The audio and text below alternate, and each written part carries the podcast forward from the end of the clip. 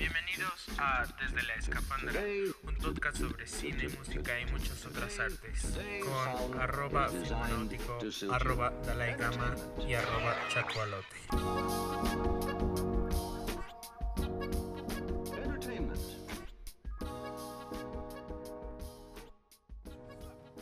Bienvenidos a Desde la Escafandra, el podcast pre-navideño en donde todo lo que digamos puede ser usado en nuestra contra. En esta ocasión me acompaña la Moni. ¿Qué tal Moni? ¿Cómo estás? Saludos. Y estamos aquí para discutir de cosas random, pre-navideñas. Aquí traigo mi, mi suétercito del Baby Yoda, todo cool. Está ambientado. Ambientados, ¿sí? Sí, sí, sí.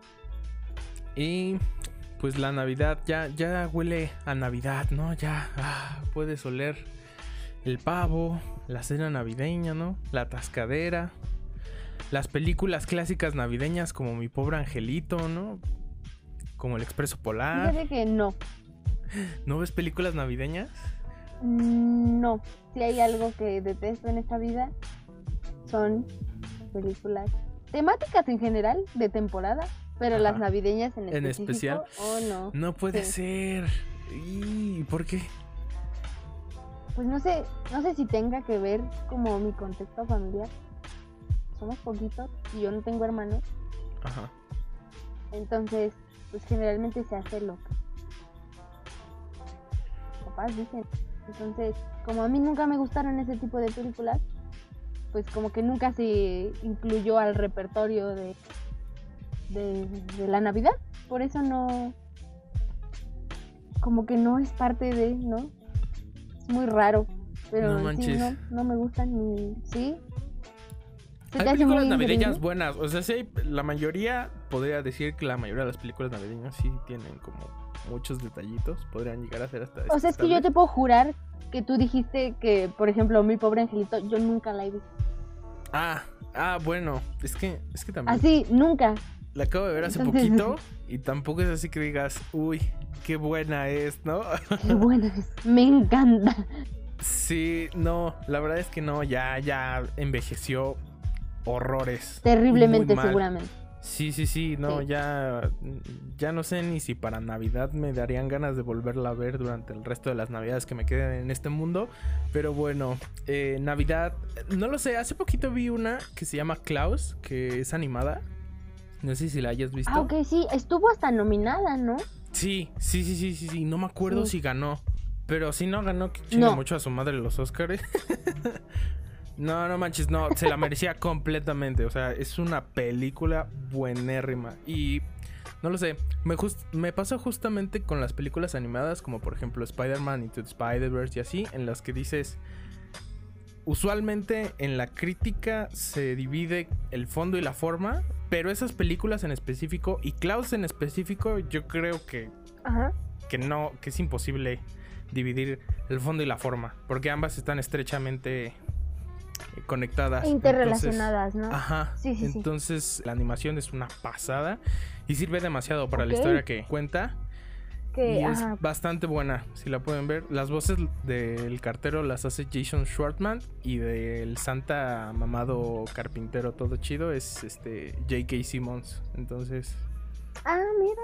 sí, si puedes darle una guachada es, es muy buena. Va, porque la verdad, la había escuchado, supe que ganó un BAFTA, que anduvo por ahí dando la vuelta, pero como te digo que no, no me llama así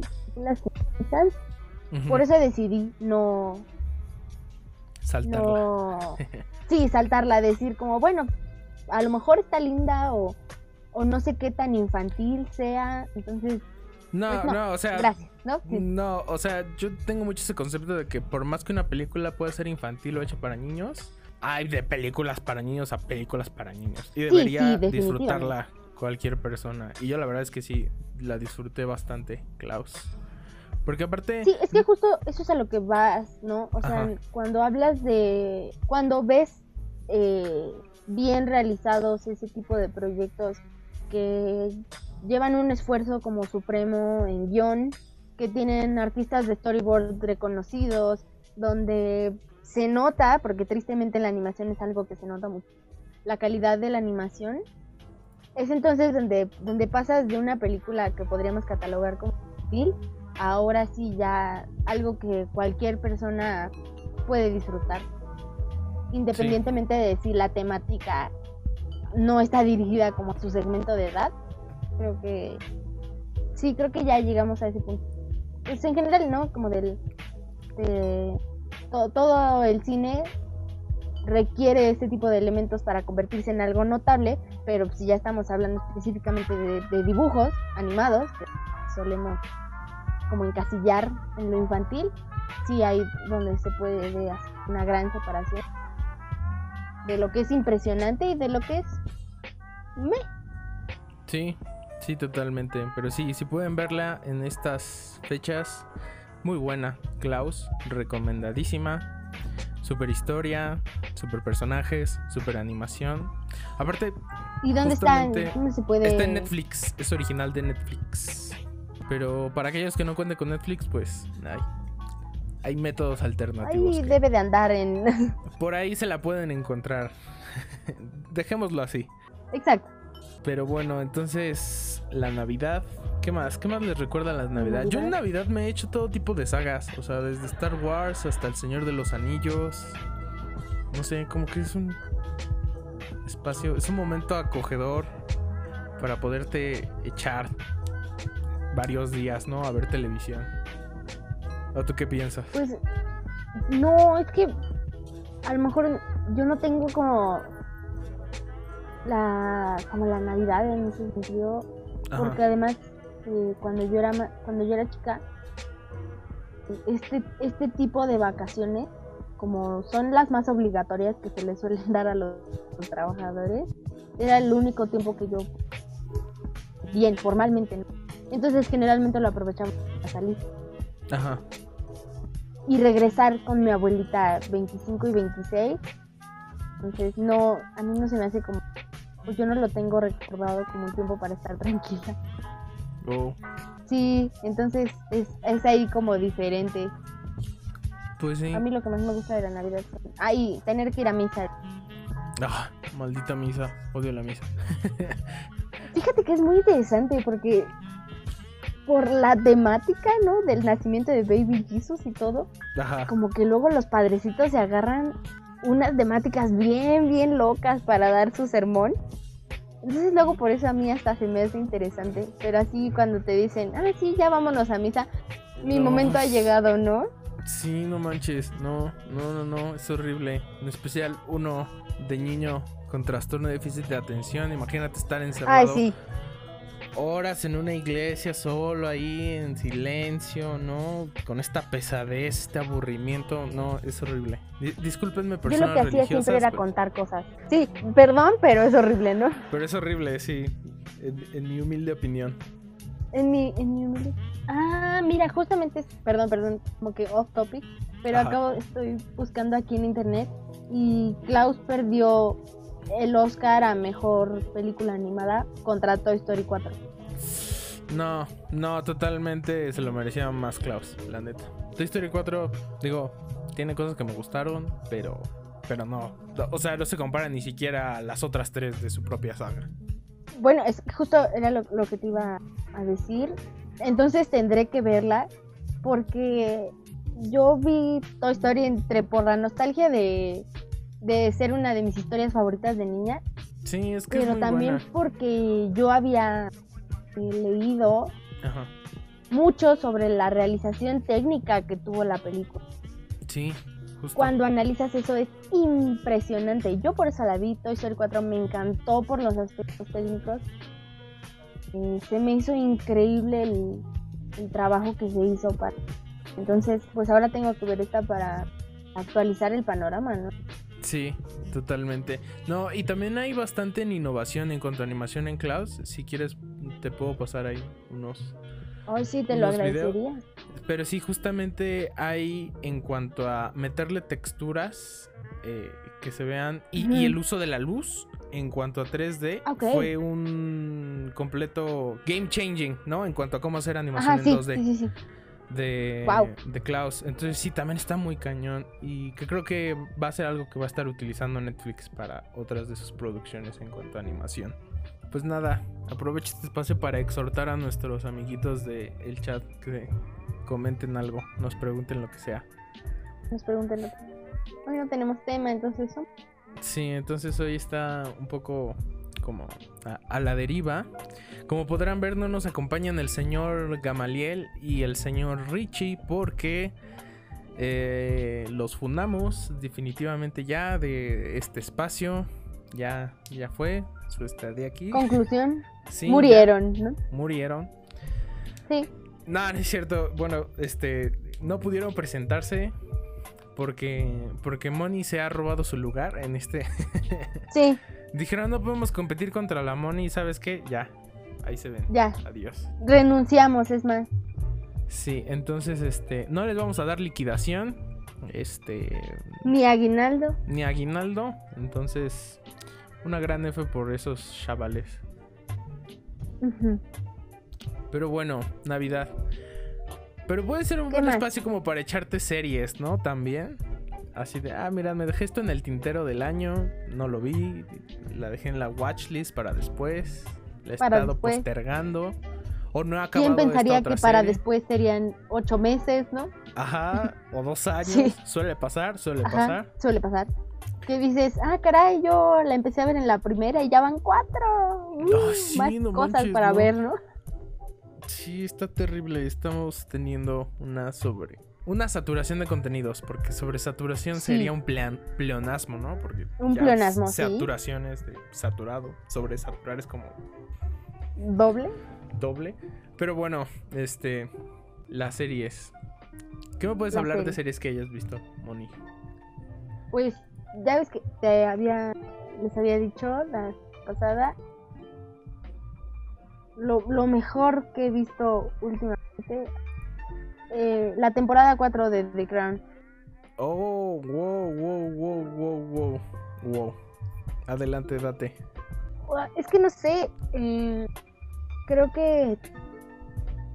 Bueno, por si no has visto The Crown, cambian de. Van a ser o se presupuestaron seis temporadas. Sí, de, Para como cambiar- de dos en dos, ¿no? Exactamente, para cambiar de actores cada. cambiar de reparto cada dos temporadas. Entonces, ahora, esta, esta última, la cuarta y tercera, creo que han sido especialmente sobresalientes porque Totalmente. Antes solo eran dos productores, ahora son, son tres. Y además se trae a un nuevo equipo de diseño de vestuario. Y aunque ya no se necesitó, ya no se necesitó la parte como técnica visual, tanto como en la primera y en la segunda, porque estamos hablando de épocas más antiguas donde se tuvo que reconstruir Sí, posteriormente por computadoras. muy cabrón. sí. Ajá. Entonces, en ese sentido, creo que hubo un poco más de soltura en lo visual, porque mm, se ocupan muchas de las locaciones de, de los castillos de la familia real. Entonces, eso, eh, creo que eso permitió una expresión muy, muy bella de lo que es Inglaterra, ¿no? O sea, de los espacios naturales fue algo que a mí, o sea, me encantó. Eh, la paleta de colores con la que se trabaja es muy brillante, pero, ay no, o sea, de verdad es bellísimo, ¿no? Había Sí, momentos en los que la estaba viendo y simplemente hasta dejaba de poner atención a- al diálogo porque se me hacía increíble como lo que estaba viendo. sí, sí. Además, creo que también es, es buen momento para la serie porque toca pues dos de las temáticas más importantes. Que, que sí, que ya sabemos que la reina es la protagonista, ¿no? Pero como Totalmente. siempre, la, la gran roba escaparates, en este caso, pues fue de nuevo la princesa Diana de Gales, ¿no? Creo que el parecido físico se logró de una forma muy adecuada, que que la actuación es que la actuación es muy buena, ¿no? Porque además eh, ella ni siquiera estaba pensada para el papel de Diana. Ella es, es hija de la de la directora del departamento de vestuario en la serie, entonces ella simplemente ayudaba a las, a las lecturas de, de mesa para la temporada, ¿no? Cuando estaban audicionando para otros papeles y se requerían personajes femeninos que simplemente hicieran las lecturas, ella ayudaba porque se encontraba en set porque acompañaba a su O sea, Emma Corrin nunca se creyó que iba a terminar siendo representando a uno de los personajes más icónicos de la historia, del siglo pasado, ¿no? Es, impresionante la dimensión y, y, el gran recibimiento que tuvo su personaje. Porque creo que muchos dudaban, ¿no? O sea, hasta el, hasta el director lo comenta en una entrevista. O sea, se llegó nuestro gran momento, lo que todo el mundo estaba esperando, Lady Diana en The Crown. Creo que es brillante, ¿no? A mí me gustó muchísimo. Y creo que también es muy triste porque y se lleva muy bien con Josh O'Connor, eh, el que le hace de Charles.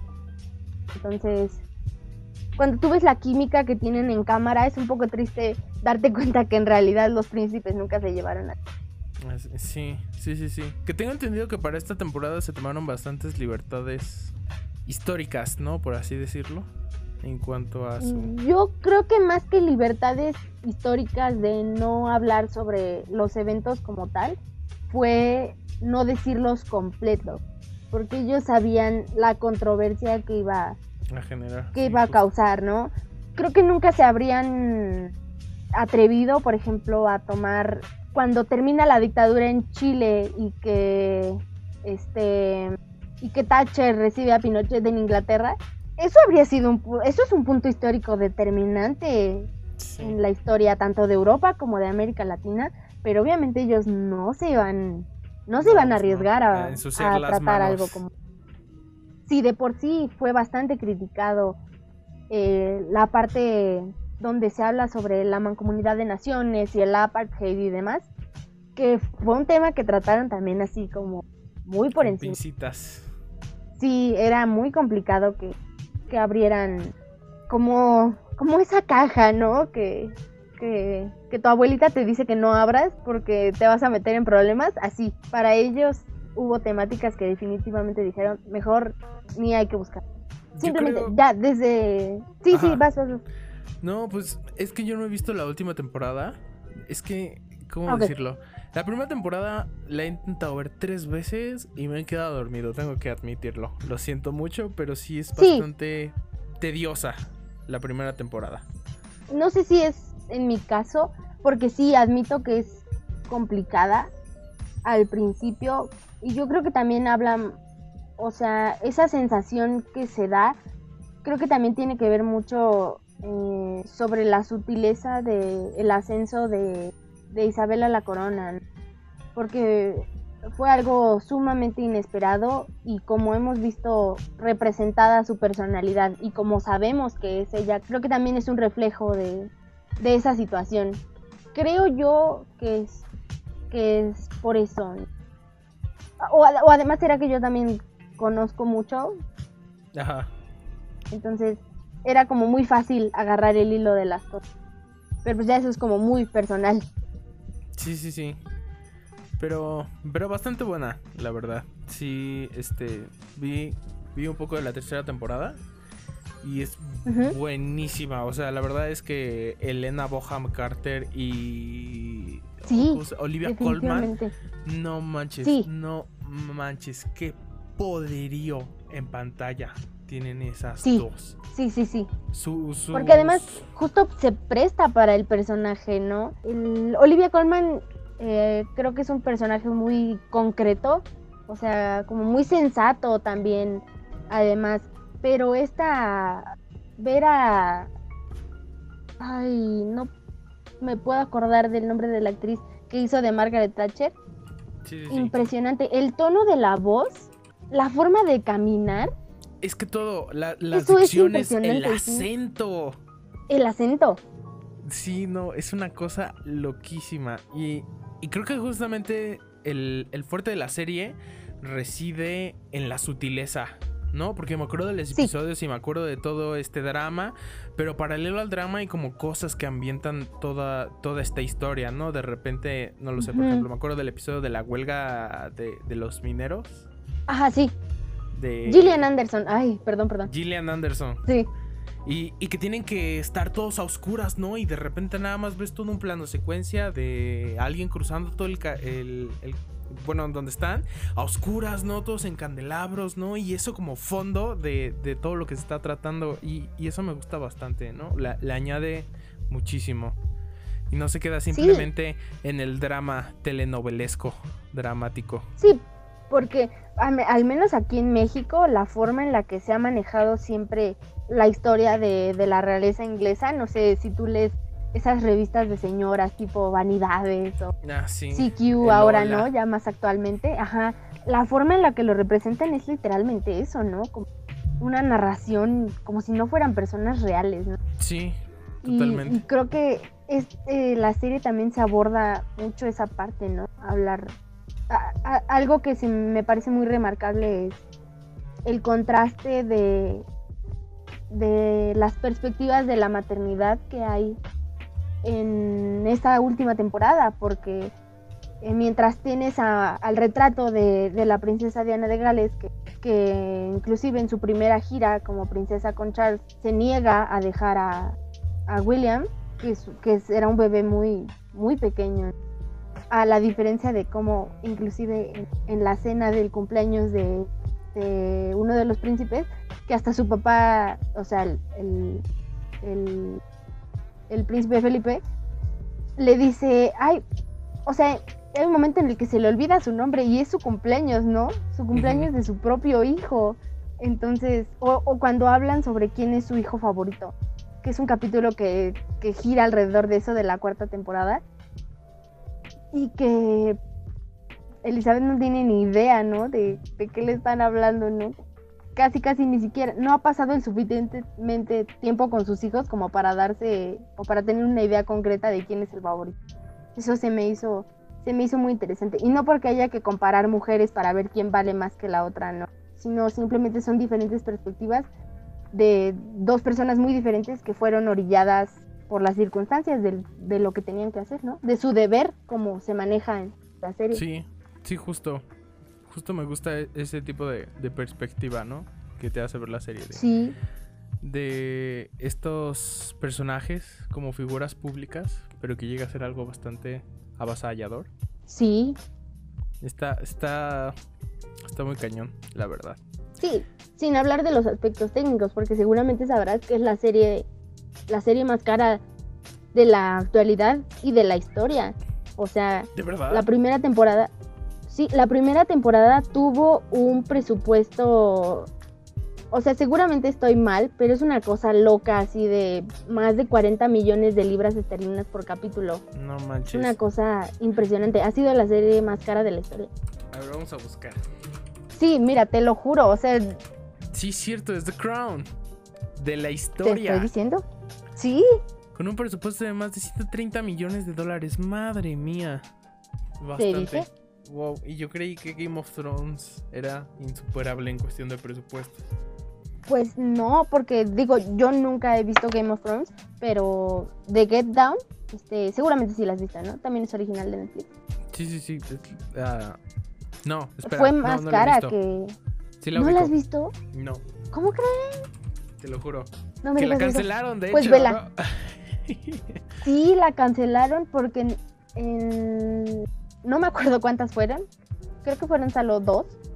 Este, la segunda temporada no tuvo la recepción del se público que se esperaba porque no siguieron como la línea de argumento que atrapó tanto en la primera. Tal vez si lo hubieran dejado o si la hubieran cortado en la primera se habría quedado perfecto. Sí, no manches. Pues, vaya, estoy viendo un listado de las máscaras. Y aquí dice que la número uno es The Pacific, con 20 millones de dólares. Dice que la segunda es Game of Mm. Thrones con 6 mil... Es que son por episodio. Ah, por episodio. La octava ya, ya. temporada tuvo cifra de hasta 15 millones de dólares por episodio. Es una locura. Sí, es, es, es- además es Y ridículo. mira, en tercero viene The Crown. Yo creo que justamente esto porque quién sabe qué fecha tiene, pero yo creo que sí ha de ser actual de la historia.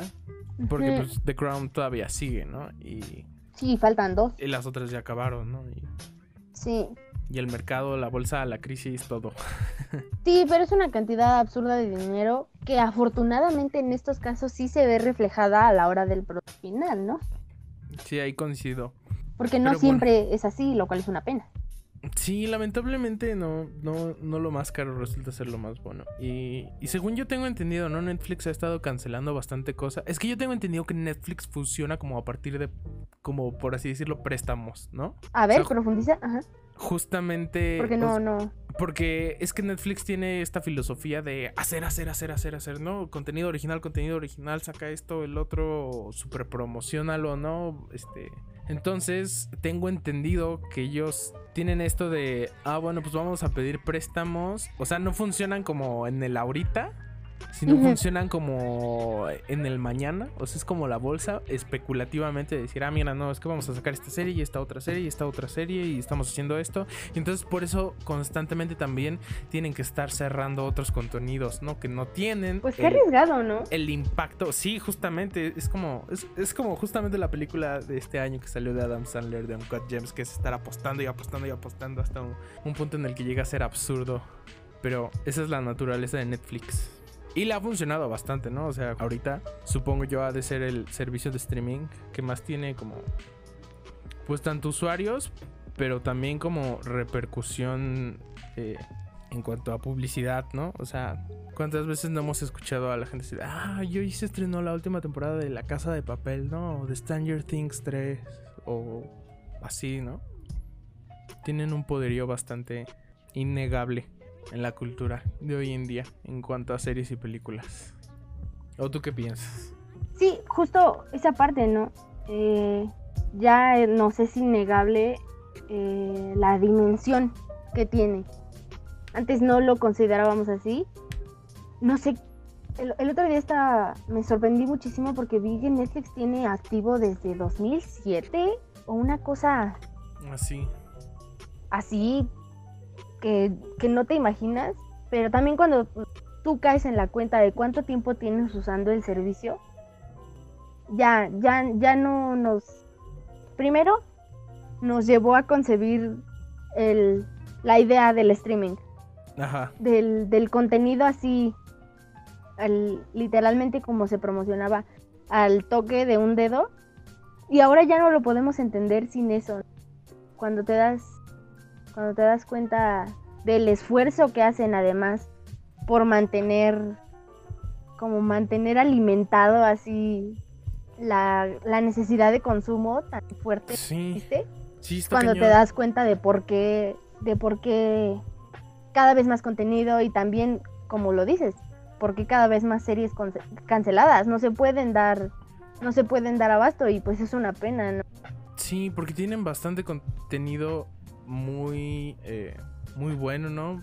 Pero que se han tenido que ver forzados de, de o cancelarlo de plano o darles un final así demasiado apresurado. Tengo entendido que es el, el panorama con series como Dark, ¿no? Como Glow. Sí, sí, precisamente. Que tal vez sí realizadas por casas productoras tal vez eh, más grandes, que ha sido lo que pasaba antes tradicionalmente. Este, alguien salía con una propuesta de serie, se realizaba primera, segunda, tercera temporada y decían, no, pues sabes qué, es que ya no nos está resultando, ya no es redituable para la compañía y alguien más, otra productora de televisión decía, sabes qué, a mí sí Yo me sí interesa, quiero, te lo compro y yo lo sigo haciendo. Totalmente. Y que hemos visto que tanto como ha funcionado extremadamente bien, a como no, simplemente no, no dieron una, ¿no? Y creo que el caso a destacar, ya que estamos hablando de Netflix, sería Grey's Anatomy, que la viene realizando ABC desde, desde el mil principio. Luego tienen problemas con Shonda Rhimes, que es su, es su creadora, su escritora este, principal. Y Netflix decide asumir, primero asumirse como el único que tiene derecho al- a la serie entera. Sí. Y, y luego para seguirla, no, no, no lo cambian a contenido totalmente producido por Netflix, pero sí en un gran porcentaje. Que si hablamos de los problemas que tuvo su escritora de otras series, por ejemplo, How to Get Away with With Murder, que ya, esa ya dijeron, ya esta última y ya va, Y ¿no? Y, ya, también le dieron un final súper apresurado, ¿no? Entonces, Sí. son, creo que son esos dos ejemplos para los tanto resultó súper bien como resultó en muerte inmediata ya. Totalmente, sí, ¿no? Y, y está cañón la voracidad con la que hoy en día nos comemos los, los productos, por así decirlo, ¿no? las series, las películas, ¿no? Acabo de ver que Netflix tiene una, una funcionalidad para poder poner velocidad a lo que estás viendo. Sí, yo también justo lo estaba viendo hace rato y dije, ay, ¿esto para qué sería? ¿Por qué querría ponerlas? A por dos, ¿no? A 1.2, es así, dude, what, ¿no? Entonces... Estaba viendo cartas así de creadores que decían que esto era una tremenda falta de respeto para todos, ¿no? Para el director, para los continuistas, para que tienen que tomar un ritmo. Eh, hay algo que se llama montaje interno, ¿no? Que es cuánto va a durar una acción dentro del plano sin un Dentro de... Sí, sí, sí. Que eso es relativo a la dirección. Hay editores, ¿no? O sea, hay todo un trabajo ahí específico de cómo se tiene que, que ver que tiene que ser un vistado de, de, algo, de una obra en específico, y que es una total falta de respeto poner esas cosas de, ah, no, pues lo puedes poner al doble de rápido, ¿no? Para poder echártelo sí, más. Que alguien diga, ah, lo voy a ver más rápido. gracias, mejor no lo veas. No, que de hecho, bueno, saludos a mi hermano que me, que me presta sus audífonos y, un poco de su equipo para poder hacer este stream. Pero una vez me espantó porque mi hermano eh, le puse una vez Get Out Ajá.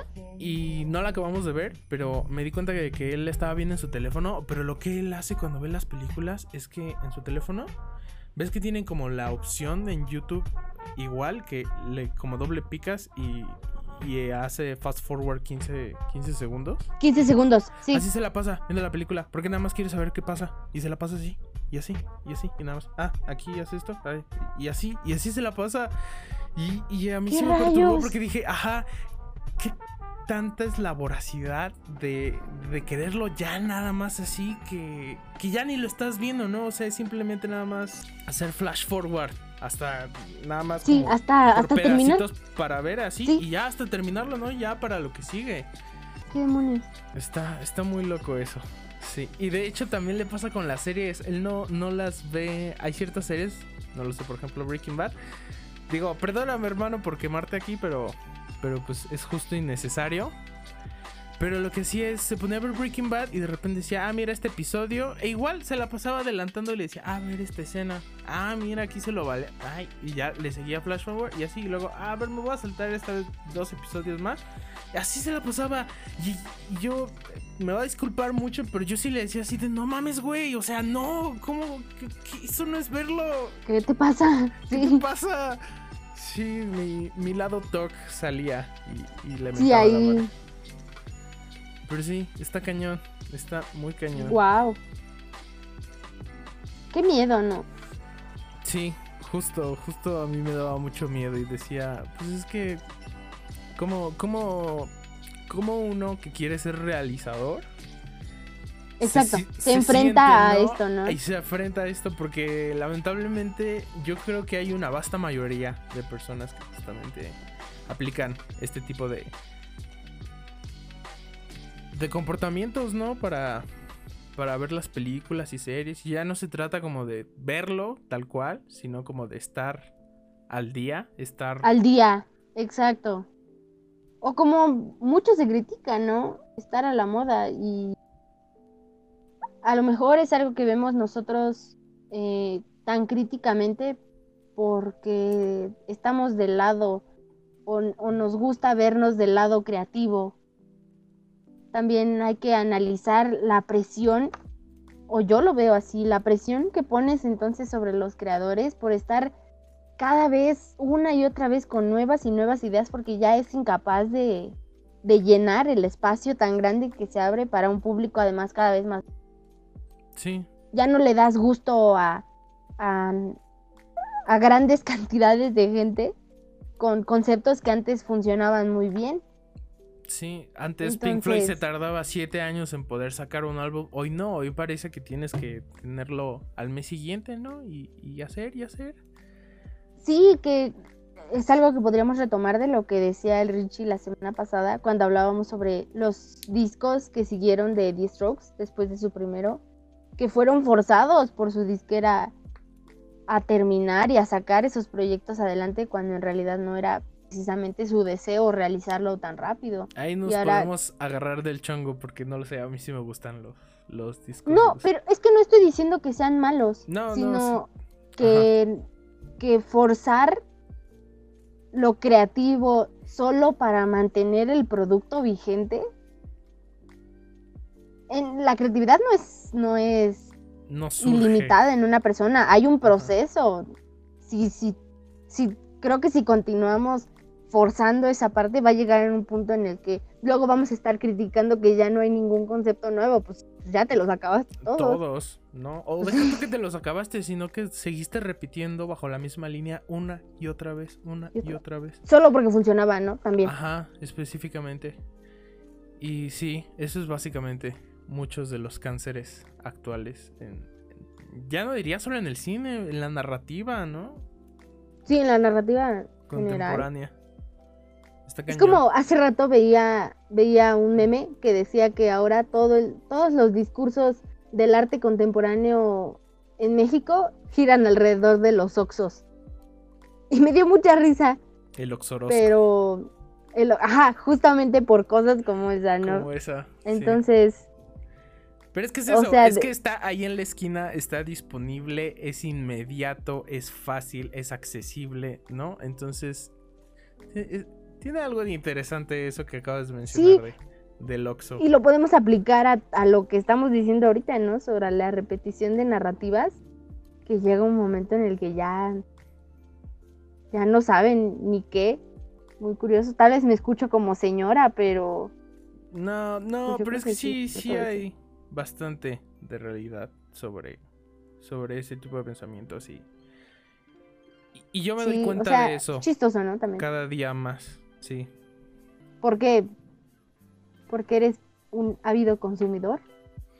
No, pues, eh, bueno, hay que entrar en materia Ah, ok, ajá. Pues eh, justamente este fin de semana se estrenó el último episodio de la segunda temporada de El Mandaloriano. Y yo podría ser muy fan de Star Wars, me pudo haber encantado todo lo que quiera, está muy padre, todo chido. Uh, Bravo John Favreau y Dave Filoni. Pero sí hay algo que no me gustó en específico. eh, porque toda la gente ajá. la aclaman como una gran obra maestra y eh, no, es bien chido y de lo mejor del 2020.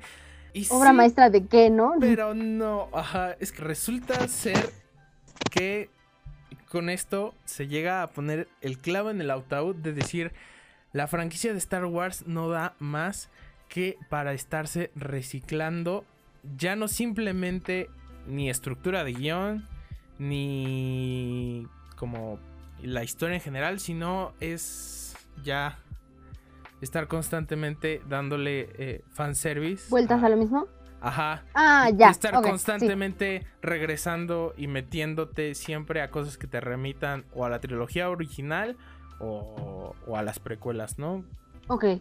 Pero en este en específico a la trilogía original. Y, y es que es eso, no hay un solo episodio de esta segunda temporada en el que no sea algo determinante, un personaje de, de la trilogía original o de este otro, el universo expandido, ¿no? Que creo que así se le llama. Y eso... es que la eso- verdad yo no Ajá, conozco la dimensión real de lo que es Star Wars.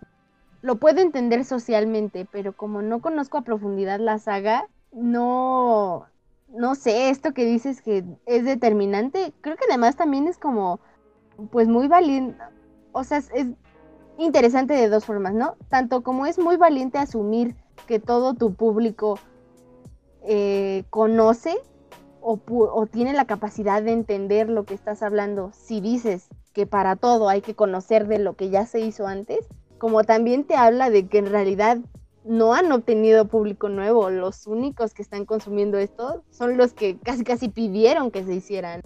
Sí, no, acabas de darle en el clavo así.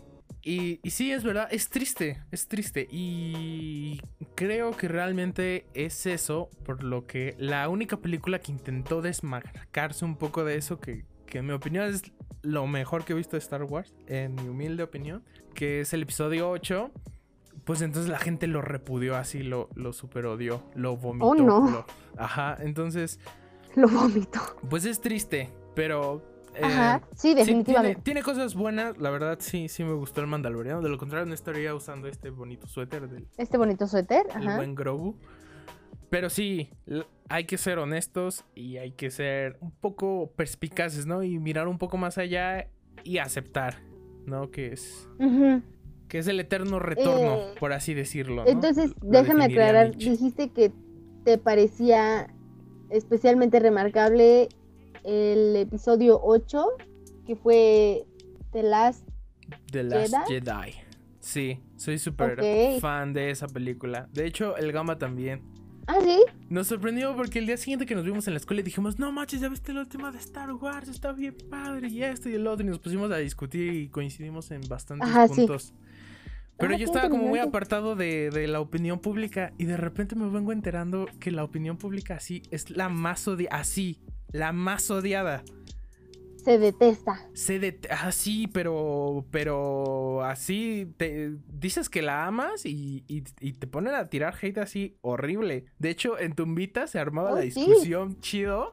Y Ajá. neta, acá la batalla campal entre los que decían, no, es que está bien de la verga y esto. Y, no- y los que sí nos gustaban, que, que éramos poco, era, éramos minoría. Y decíamos, no, pero es que éramos- es chida por esto Ajá. y el otro y así. Y, y me gustaría ahondar después en un especial sobre eso. De poder hablar más tranquilamente y poder este, desmenuzar. en- Va, en entonces dame tiempo para poder entrarle a Star Wars chido. Va. de- para poder verlas todas, porque creo que solo he visto uno o dos. Sí. Pero, pero está padre. No, y. y Estoy viendo al Adam Driver aquí en el... Uf, uf, Adam. Driver. Adam Driver es papucho. Adam Driver, te amamos. sí, y sí, Sí. Y, y es muy buen actor, de hecho, tiene sus momentos. en Sí, la saga. sí. Ah, ok, yo decía en general, a mí me parece un un muy buen actor. Sí, tiene, tiene cosas muy buenas. ¿Qué- ¿En qué lo he visto que me ha gustado un montón? Marriage Story. Marriage Story es una muy buena Sí, película. justo era lo mismo que yo iba a decir. Que, te di- que te grite, Do not compare me with my father. Y luego golpea. Ah, el meme, los memes de Adam Driver Sí, golpeando la son pared. maravillosos, ¿no? Sí, todos. Every day, este. I wake up and... Ay, espera, y, And y semáforo rojo y se still going, ¿no? Ajá. Sí. No, no, no. no, Ay, no, Yo amé ese de y semáforo rojo y se still going.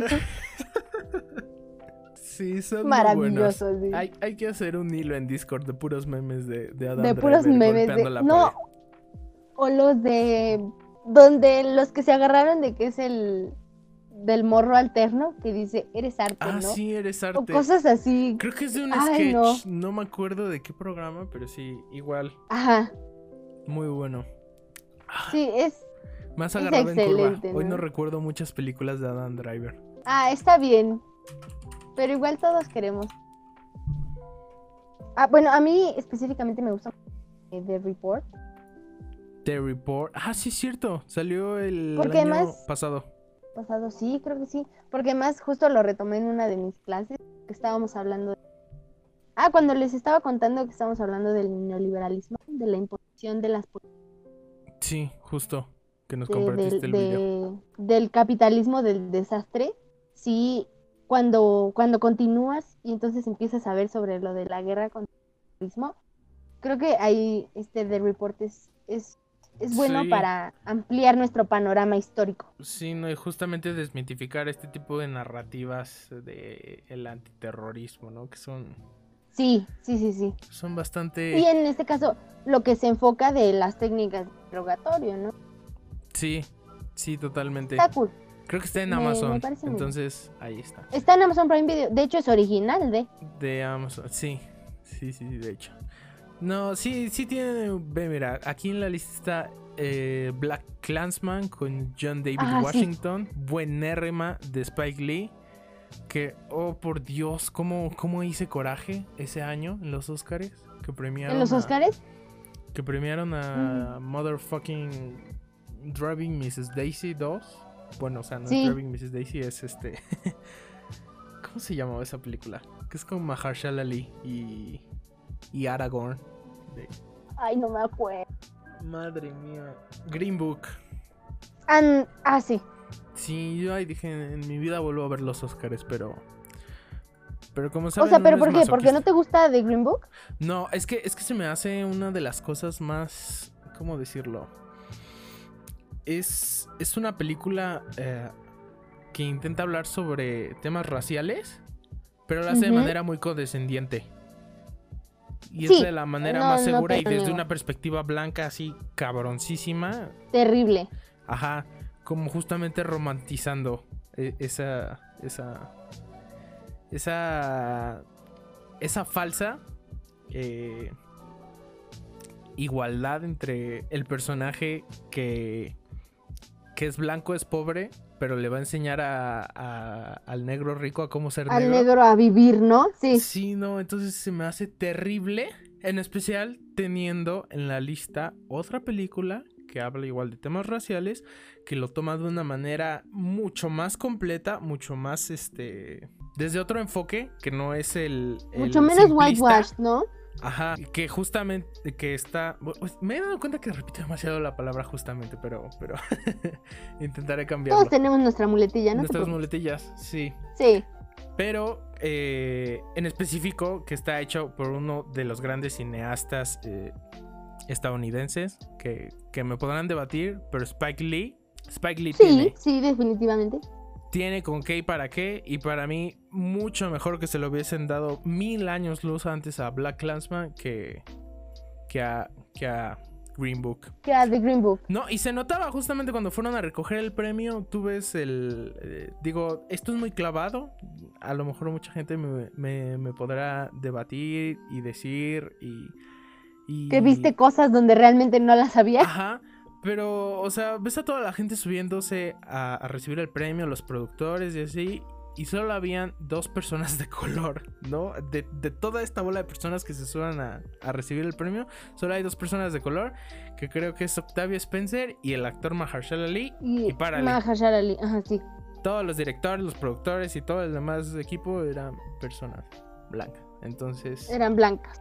sí, yo sí... Ay, sí, es que esos blancos horribles. Pero fíjate que a mí no me parece mal.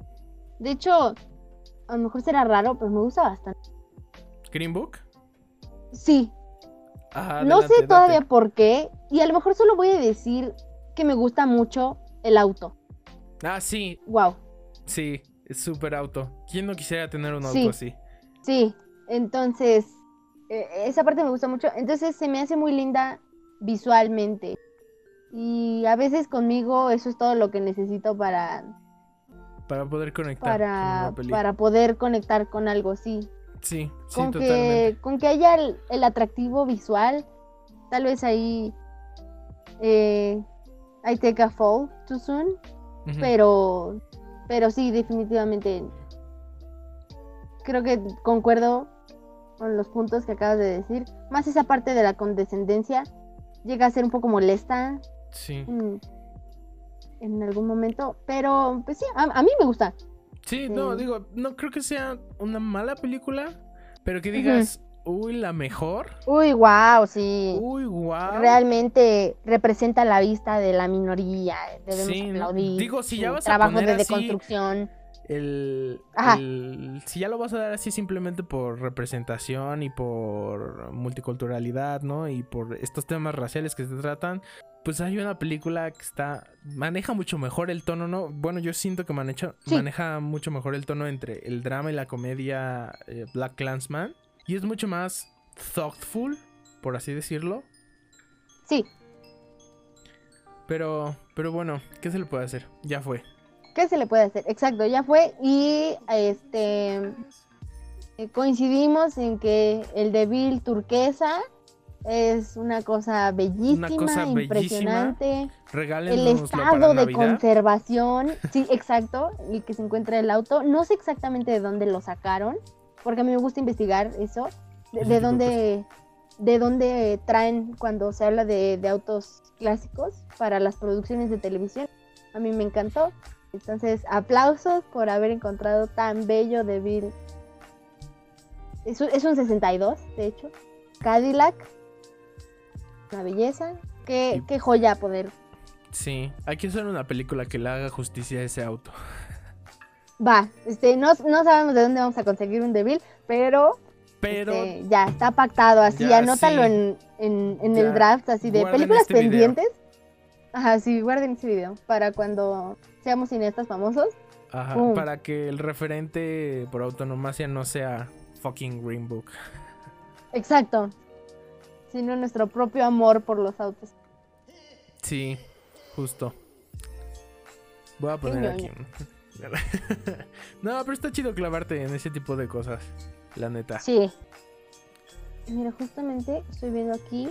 Eh, Green Books en 1962, Cadillac DeVille es la propia estrella de Green Book, ¿no?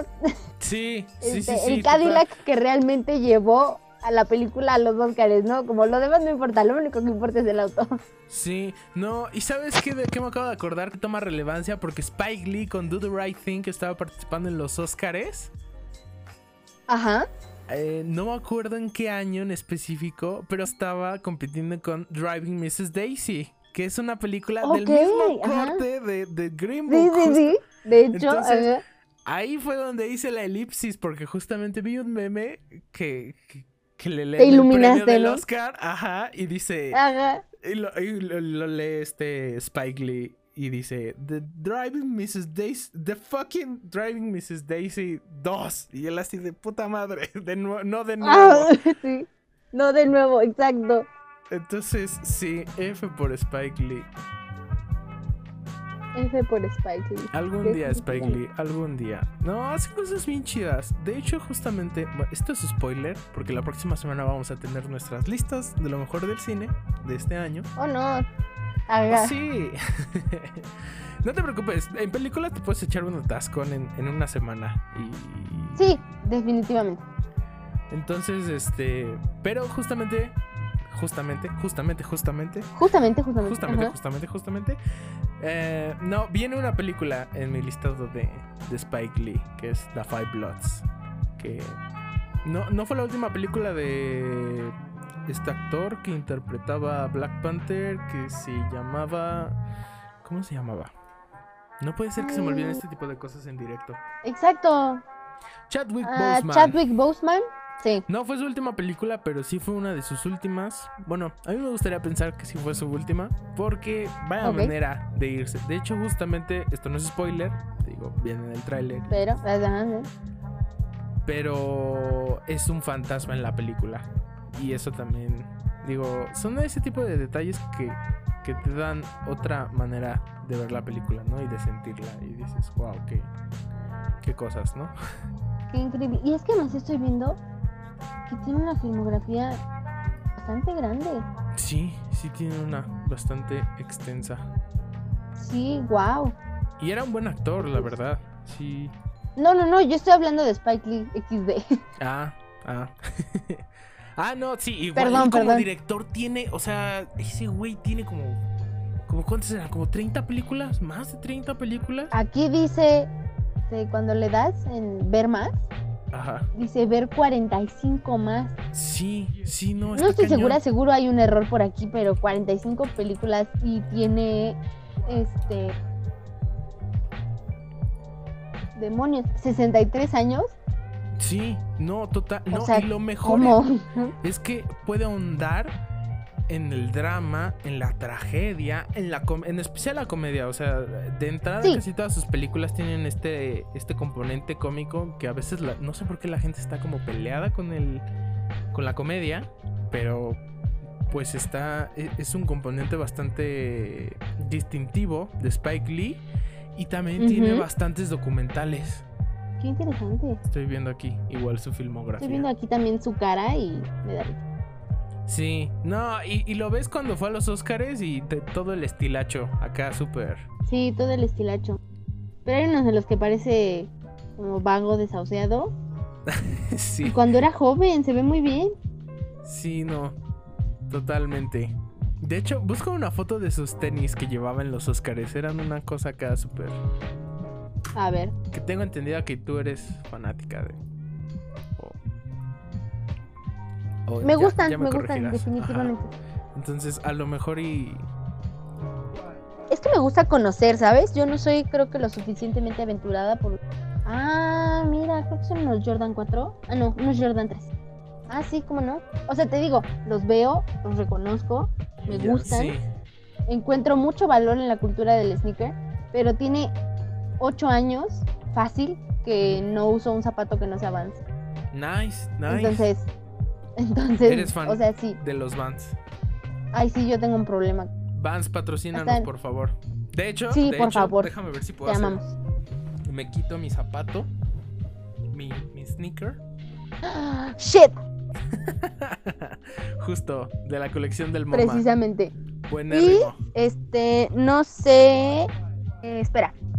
Mm, tengo los bien. otros. Ah, no manches, esos están bien chidos. ¿Sabes cuál quería conseguir Sí. yo? ¿Cuáles? Los de Pollock. Los de Pollock están. eh, son era. Entonces, eh, Ajá. no sé, como que no me encantó. Creo que. eh, Porque también, no sé si los has visto, que también el vulcanizado también es de la pieza. Sí, justo. Creo que, Justo, justo. creo que va bien con la idea de la totalidad de la obra de Pollock. De Pollock. A mí no, no me encantaron. Mi papá sí se las compró. Están, están, están de 10. Yo quería los de los de Lyubov Popova, Ajá. pero ya no había de mi número. Entonces No me quedé muy triste A mí porque pasó eso sí, con los porque de ya no Monet. había. Y yo los Ah, mi jefa tiene los de Monet. Güey, Sí. eso es Monet. O sea, ni siquiera tuve que leer la pinche tarjetita ahí. La ficha, ¿no? Los viste Sí, y luego luego vi y dije, Monet, quiero esto, porque aparte tiene como un moradito y azul y no, no, no, no, no, preciosos. están, están preciosos. Están Bueno, preciosísimos. y no sé si tú, tú qué opines. En- específicamente hablando de Vans MoMA, eh, habrá que ver la durabilidad, porque ya ves que ahora vienen impresos de otra De otra forma, No sí. es el canvas usualmente impreso de que se siente, la tela típica de Vans. Ahora es una tela lisa. no sé, eso me, me confunde un poco. Obviamente le da calidad a la imagen. ¿Qué O sea, la pieza se ve mucho mejor. Sí, pero también hay que hablar sobre qué tanto van a durar. Porque sí. yo tengo de los Van Gogh, tengo dos Uf. y ya van varios, ya van sus dos añitos. Y la verdad es que está- están bastante bien. No manches, qué padre. Tuve unos NASA que, se no me duraron ensuciar. tanto. Sí, los de Kandinsky específicamente, ¿no? Los de Kandinsky justamente. Sí, un día estaba viéndolos y de repente dije, ah, chinga, caray. chinga. Kandinsky no usaba ¿Sí? mancha. Era Ajá, pura, sí. li- pura línea y punto. Y dije, ah, chinga, chinga, eso no es de, del tenis. Ah, caray. ya tuve que ir a lavarlos, pero yo así de, ah, caray. de porque- hecho, para ah. que... Ajá, adelante. Pero ese quería hacer un comentario así como medio relacionado con el tema. Para que te des una idea más o menos de, de lo mucho que me encantaban. eh, se ve ahí, abajo de las hojas de colores, que son mi Bands calendario. Hay un que dice Bands of the Wall. Pues esa tiene una firma del patrón. Está firmada por Jamie Van Doren. No manches. Sí, el, el fundador y, due- y codueño actual de Vans. De Vans. Entonces, sí.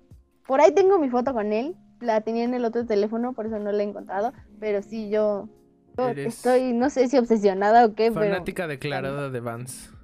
sí, hasta cuando fuimos a comprar la segunda ola de, del MoMA, Ajá. esta- la fuimos a comprar ahí a la, a la Van Store de, de Avenida Juárez. Y ese día fuimos antes del lanzamiento. Y mi papá habló con el gerente y como que le cayó bien y le dijo, ah, pues déjeme su número. Y cuando, cuando salgan yo le aviso para apartárselos. No manches, qué chido.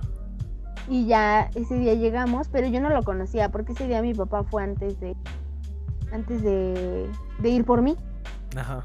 Y que voy llegando el día que los vimos a comprar y me dice, ah, pues este es, se me va su nombre, es el gerente de la tienda. Y yo le dije, wow, tú tienes el trabajo de mis sueños, trabajar para Van. Porque, ay, no, Gerente verdad, Vans. no.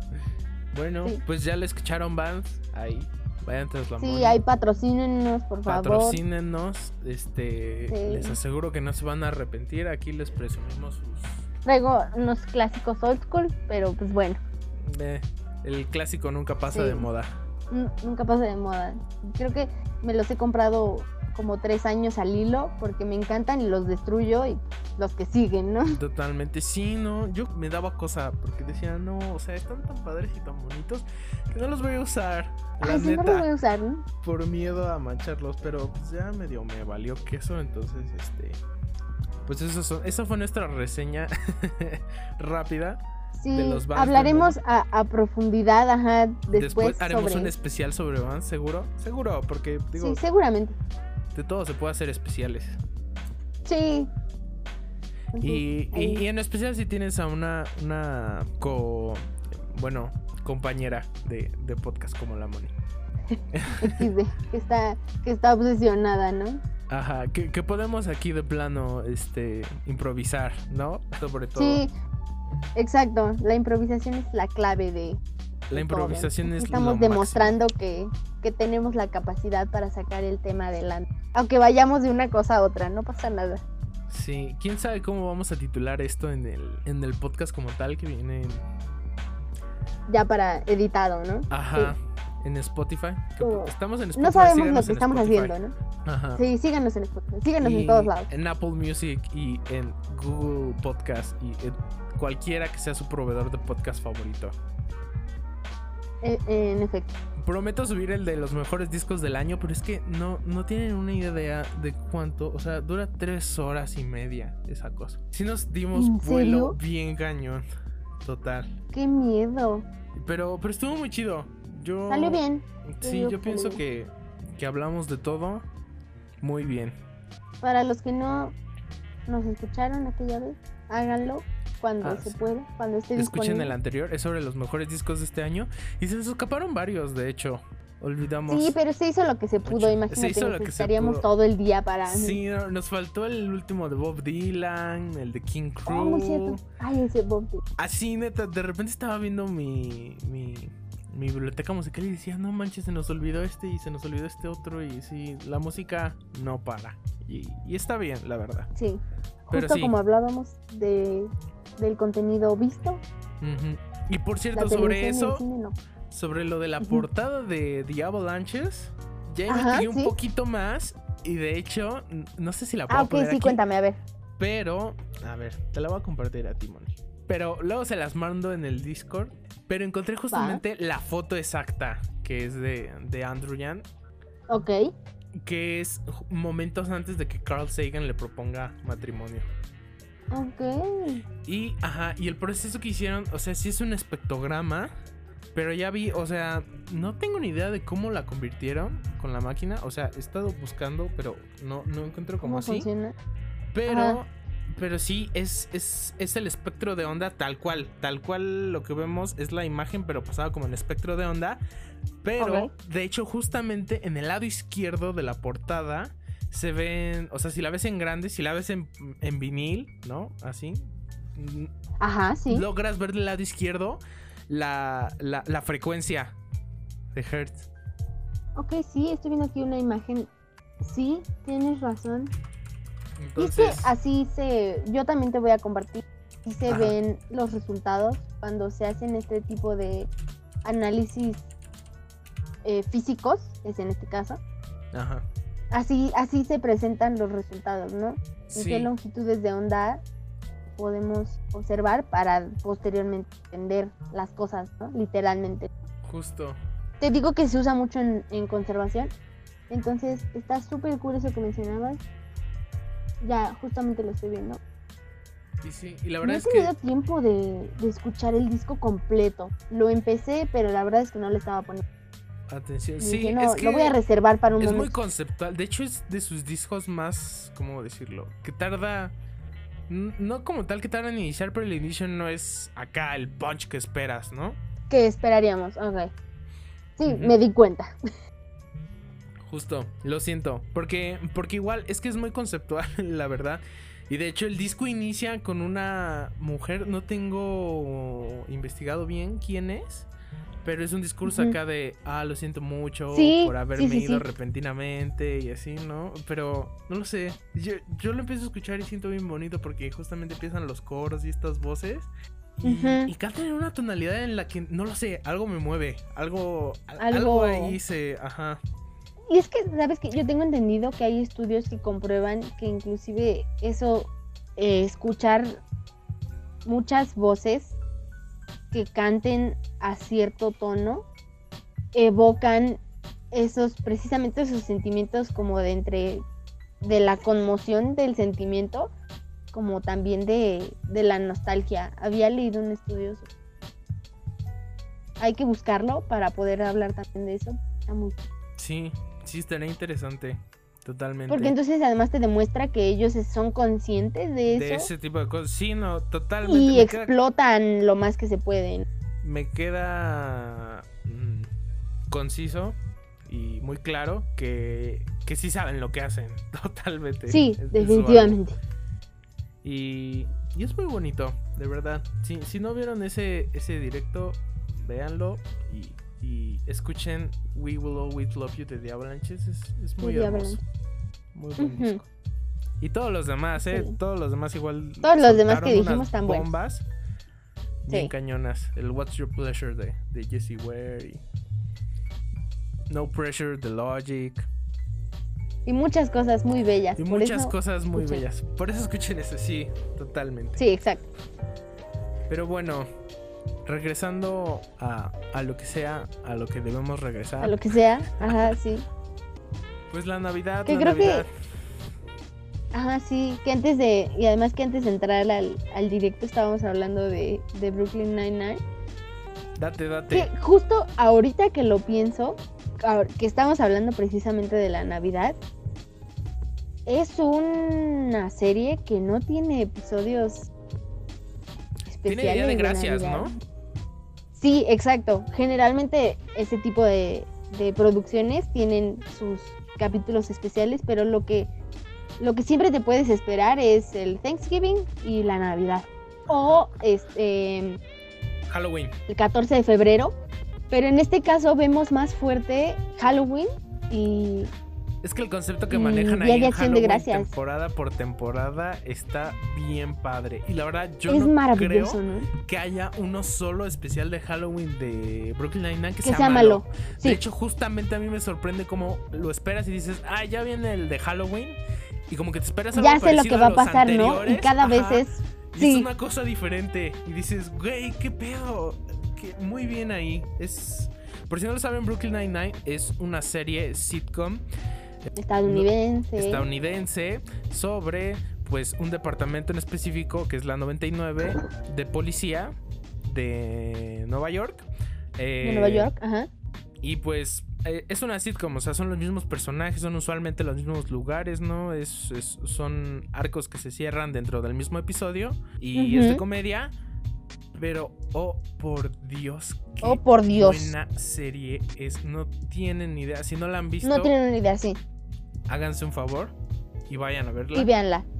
Ajá, aprovechen justamente estas épocas decembrinas en las que usualmente la gente tiene vacaciones, ¿no? Tiene más días libres, puede eh, permitirse el esparcimiento.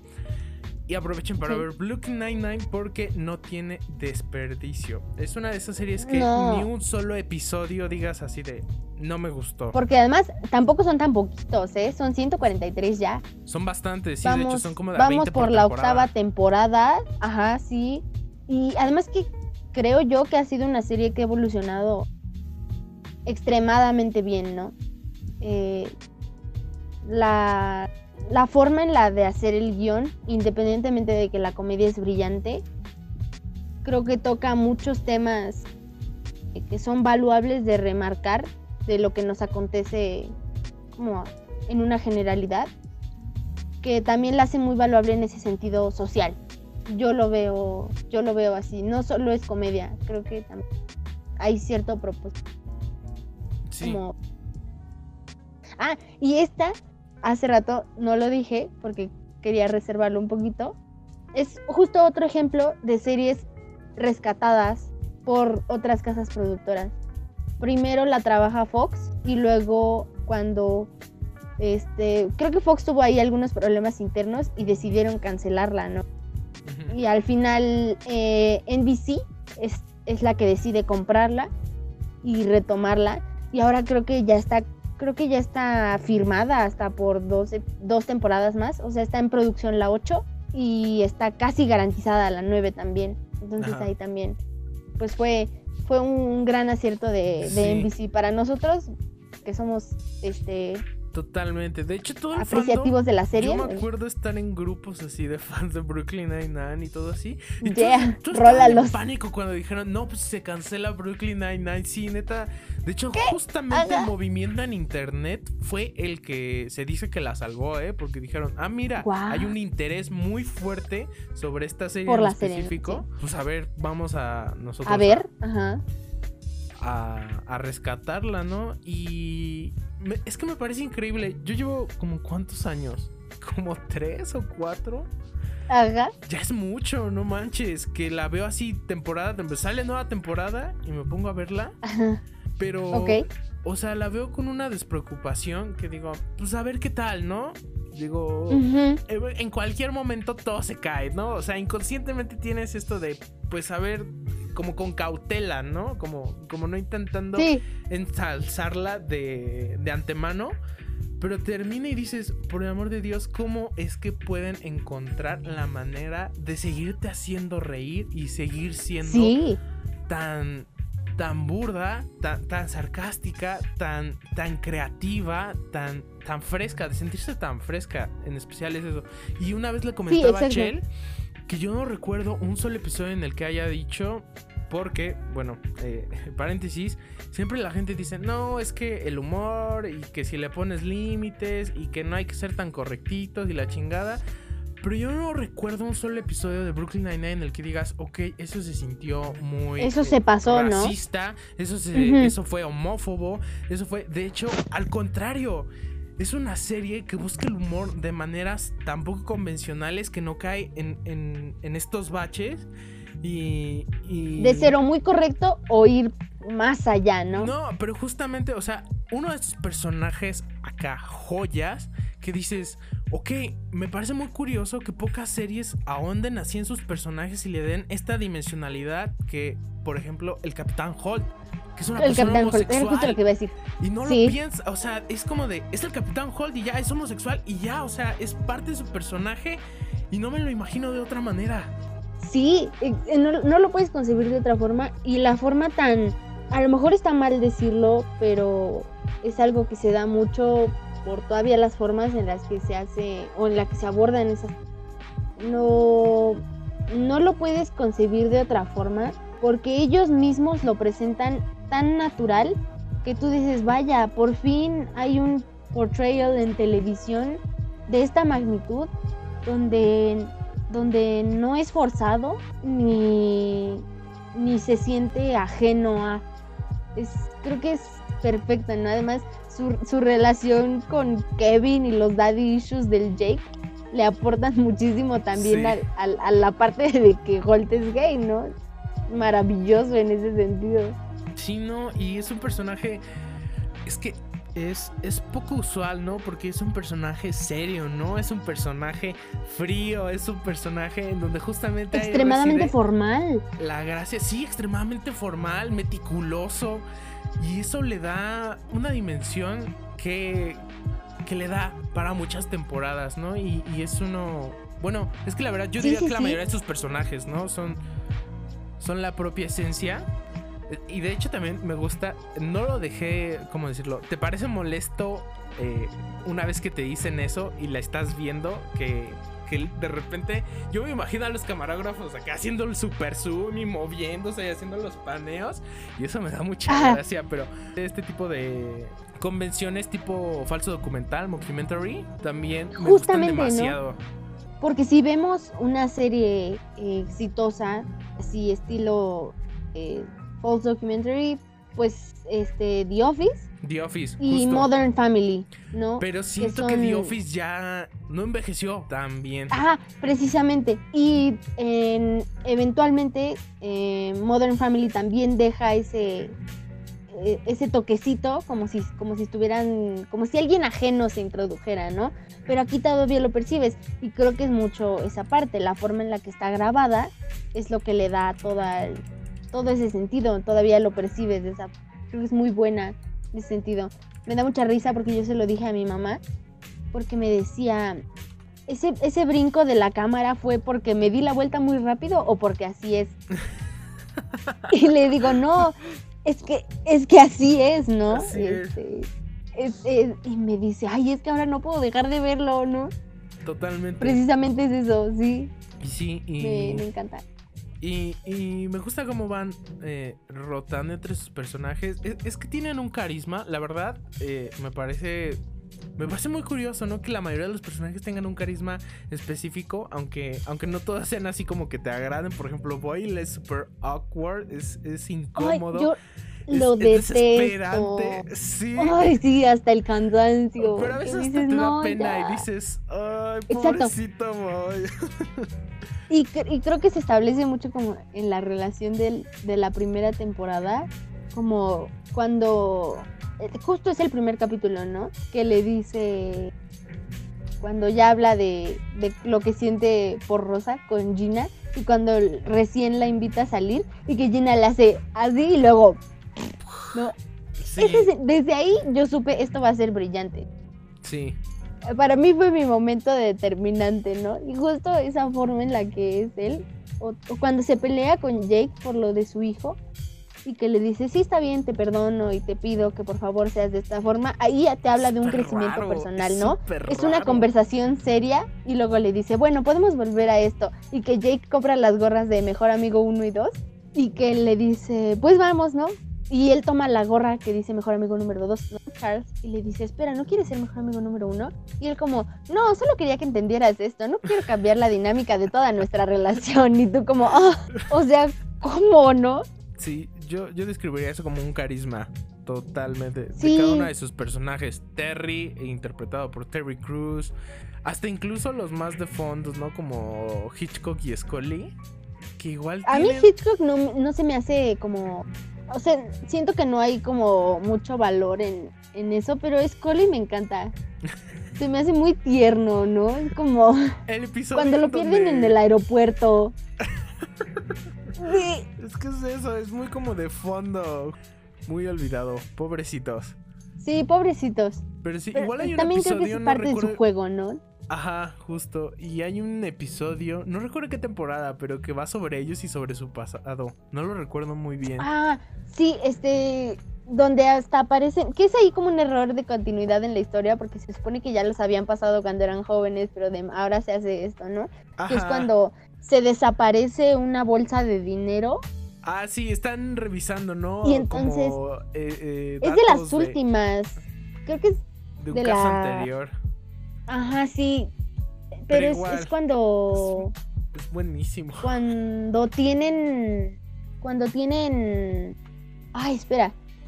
Sí, cuando ya eh, están investigando a ellos porque el nuevo comisionado está tratando de buscarles pues ropa sucia por donde sea, justo habla de eso. Y cuando son jóvenes me se me hizo muy cool. Se llama Hitchcock and Scully, es temporada 6, episodio 2.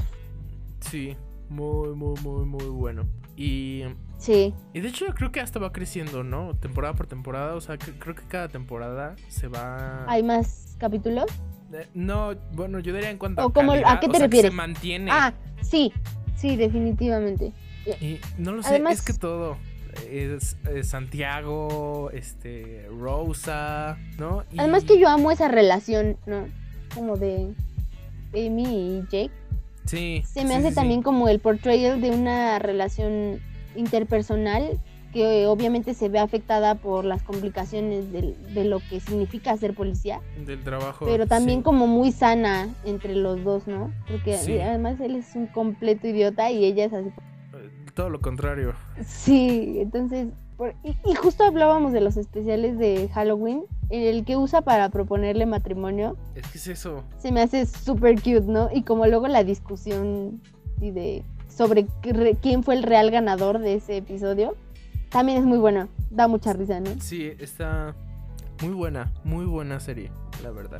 Y, y me gusta como, o sea, a veces el humor puede rayar en lo idiota, lo Sí. estúpido, en lo fácil, pero encontrar una manera de darle vuelta, ¿no? Armar este tipo de metachistes que funcionan. Sí, muy bien, ¿no?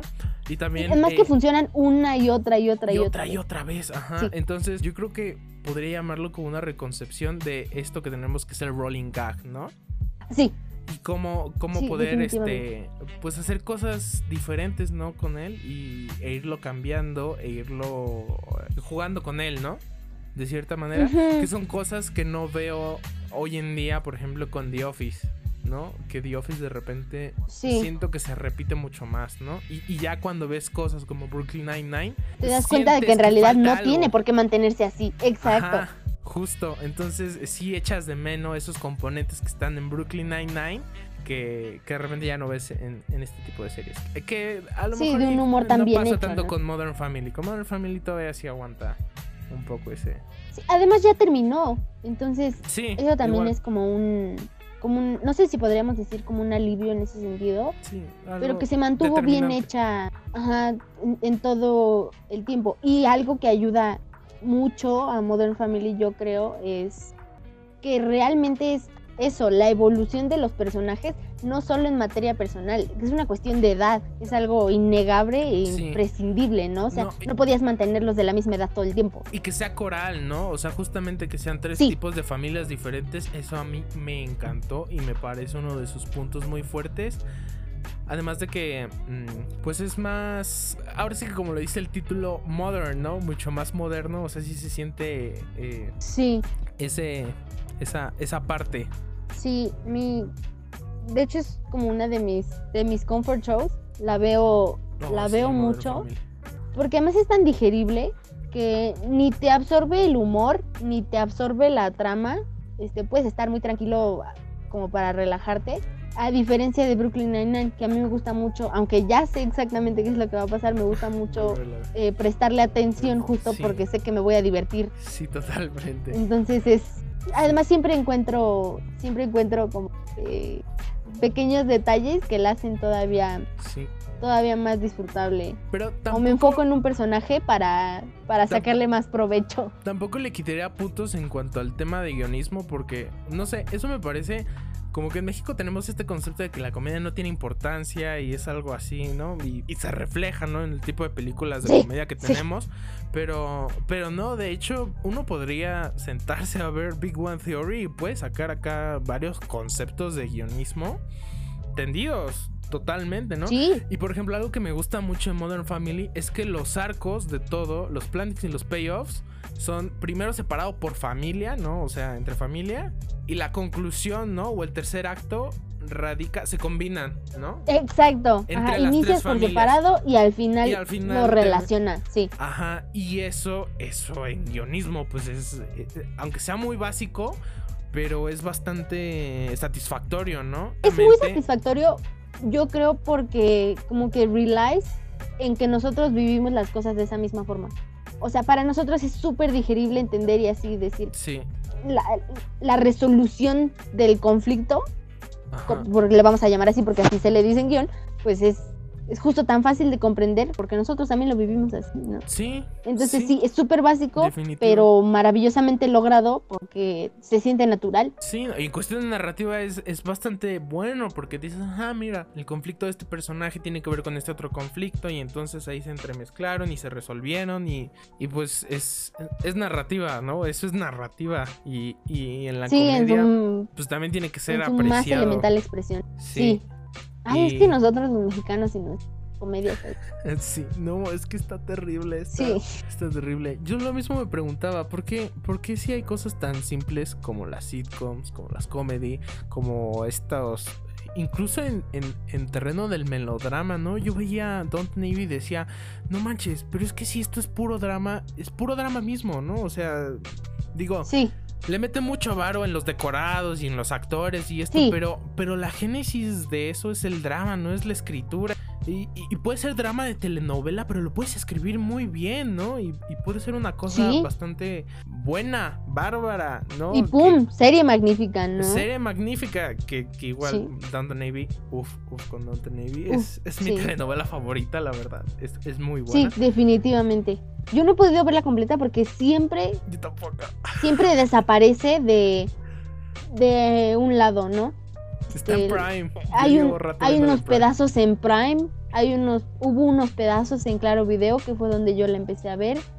Este, a veces la veo en la tele. sí. Una vez encontré un DVD en uno de esos de No manches. encontré la segunda temporada en uno de esos de llévate la película o la serie por 99 pesos y yo dije, "Ay, con la permiso." super promo. Ajá, sí. Sí, no manches. Entonces, Ahí Sí. también hay que empezar a darle su valor escrito y, y también de todos los otros ámbitos que componen a, a una obra audiovisual, a la comedia y al melodrama, definitivamente. sí, Entonces, definitivo. ahí fueron varias recomendaciones, pero la principal fue Brooklyn Nine-Nine, que está disponible en Netflix para que la puedan ver y se rían de nosotros y amen tanto a. Cheddar como nosotros. Sí, Todos necesitamos un Cheddar en nuestras vidas. y a Rosa. Y a Rosa. Protect Rosa at all costs. Ah, y un dato curioso sobre Brooklyn Nine-Nine es que la, el edificio que se usa como, como el precinto originalmente fue utilizado como precinto mismo en un episodio de Doctor House. No manches. Sí, entonces hay, hay un, creo, la verdad no sé, eh, de la primera temporada de un oficial de policía que enferma y entonces House va a buscar si puede ser un determinante ambiental en el área de trabajo. Y entonces exactamente la misma Sí, sí, ya toma que se utiliza para el opening de, De de Brooklyn Nine-Nine se utiliza en Doctor House. Entonces ahí un pequeño dato curioso Sí. como de cómo repitieron. Porque además no es exactamente la misma zona geográfica, ¿no? Se supone que, que precisamente está en Brooklyn, en este caso, y, y, eh, y Doctor House está situado en, en New Jersey, ¿no? En la ciudad exactamente, New Jersey.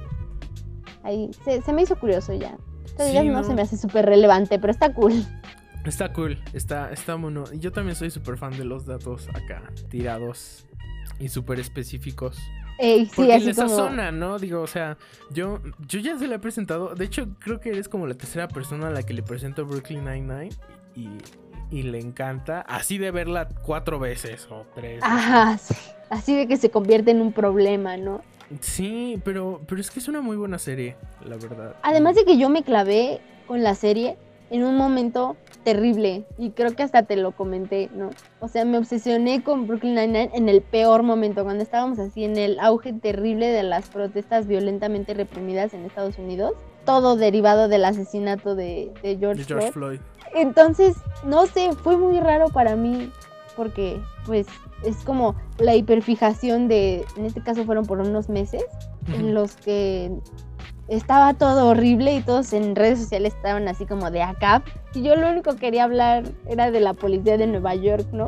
Sí, sí, que Así justamente, aprendí muchísimo, me compré un beanie, o sea, así fue terrible, ¿no? Estaba obsesionada así al, al mil y no podía hablar de eso con nadie por miedo a que me funaran. No, es no, totalmente, pero es que yo igual quería tocar ese tema, que, que tengo bastantes amistades y bueno, en general los que somos de, desde la escafandra, ¿no? El Gama, el Richie, pero yo sí veo que tenemos bastante amistades y, y sí comparto a veces ese pensamiento porque la neta sí, all cops are bastards, Sí, Pero- en efecto. pero siento que Brooklyn Nine-Nine no lo hace como para reivindicar nuestra, nuestra figura de, del policía y el De la detective policía, no, definitivamente no. pero sí a los seres humanos que están detrás de ella, ¿no? Sí, claro.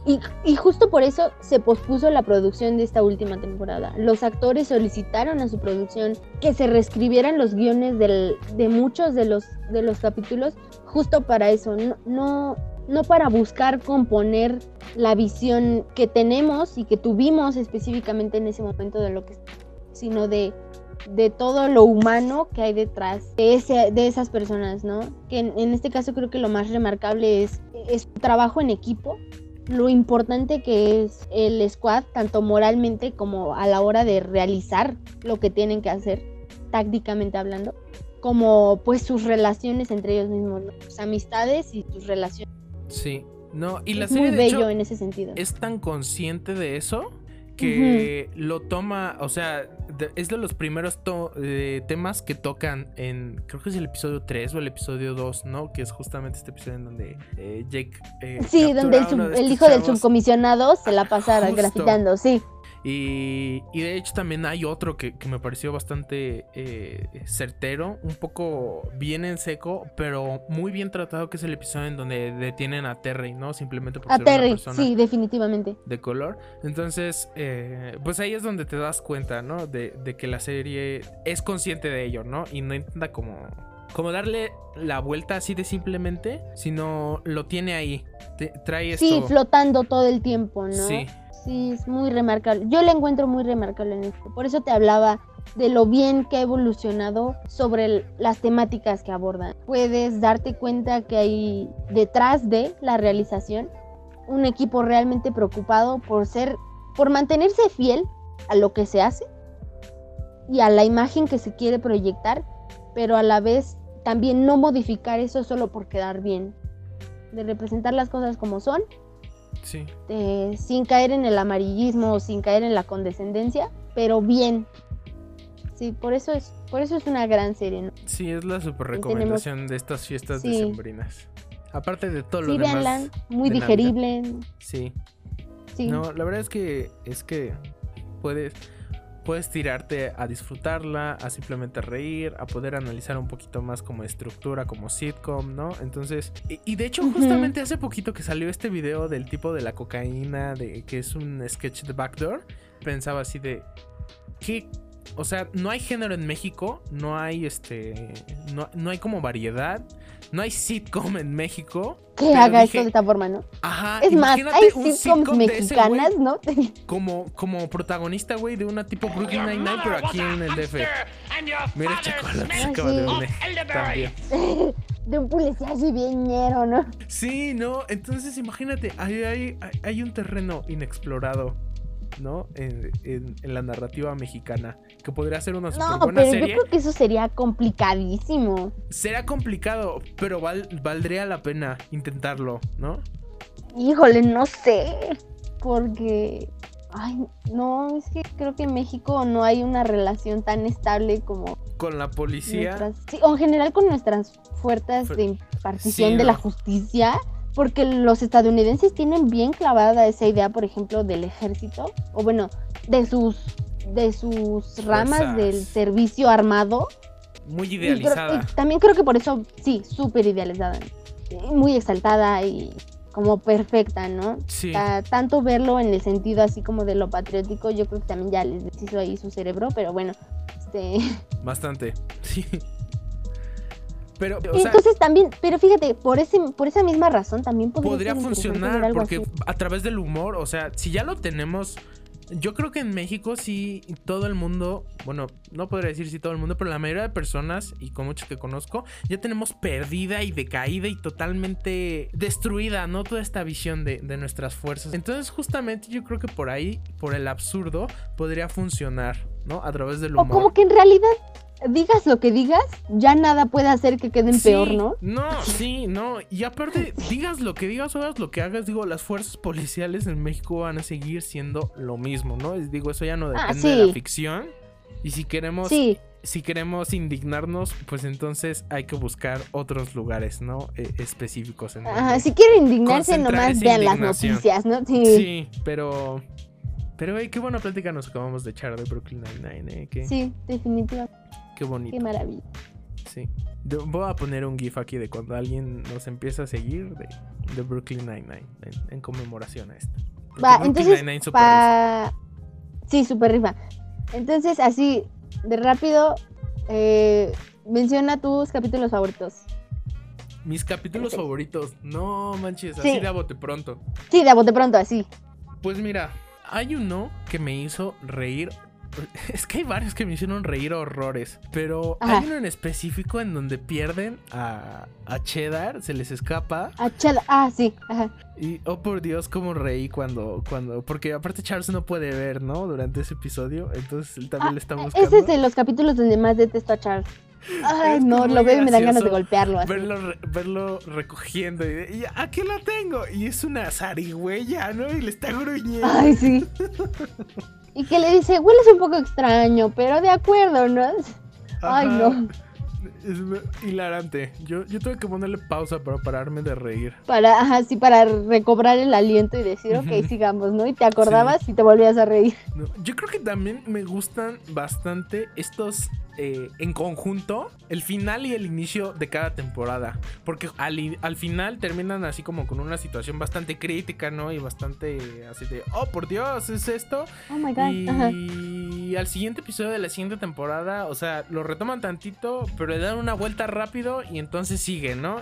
Y, vamos con lo que sigue, sí, definitivamente. Entonces, justamente ahí hay uno en donde, por ciertas razones, ciertos personajes tienen que escapar, pero se quedan solo esos dos personajes en una casa de seguridad, al ladito una de la otra.